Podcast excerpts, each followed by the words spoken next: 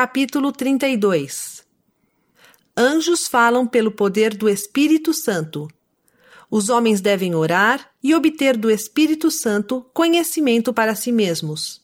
Aproximadamente 559 a 545 a.C. E agora eis que, meus amados irmãos, suponho que meditais em vosso coração sobre o que deveis fazer depois de haverdes entrado pelo caminho. Mas por que ponderais sobre estas coisas em vosso coração?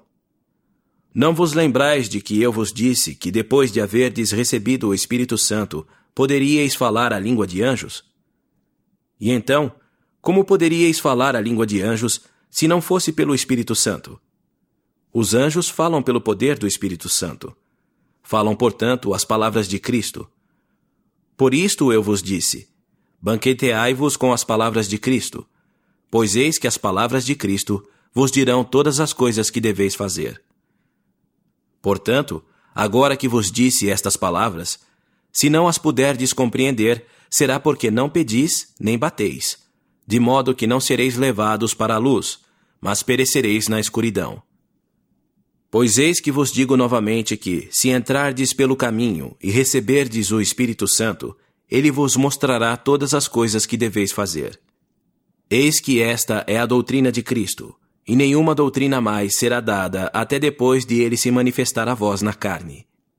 E quando ele se manifestar na carne, devereis fazer as coisas que ele vos disser.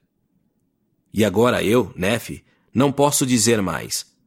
O Espírito encerra a minha fala, e só me resta lamentar a incredulidade e a iniquidade e a ignorância e a obstinação dos homens porque não procuram conhecimento, nem compreendem grande conhecimento quando lhe é dado com clareza, sim, tão claramente quanto o podem ser as palavras. E agora, meus amados irmãos, percebo que ainda meditais em vosso coração, e é-me doloroso falar-vos sobre isso.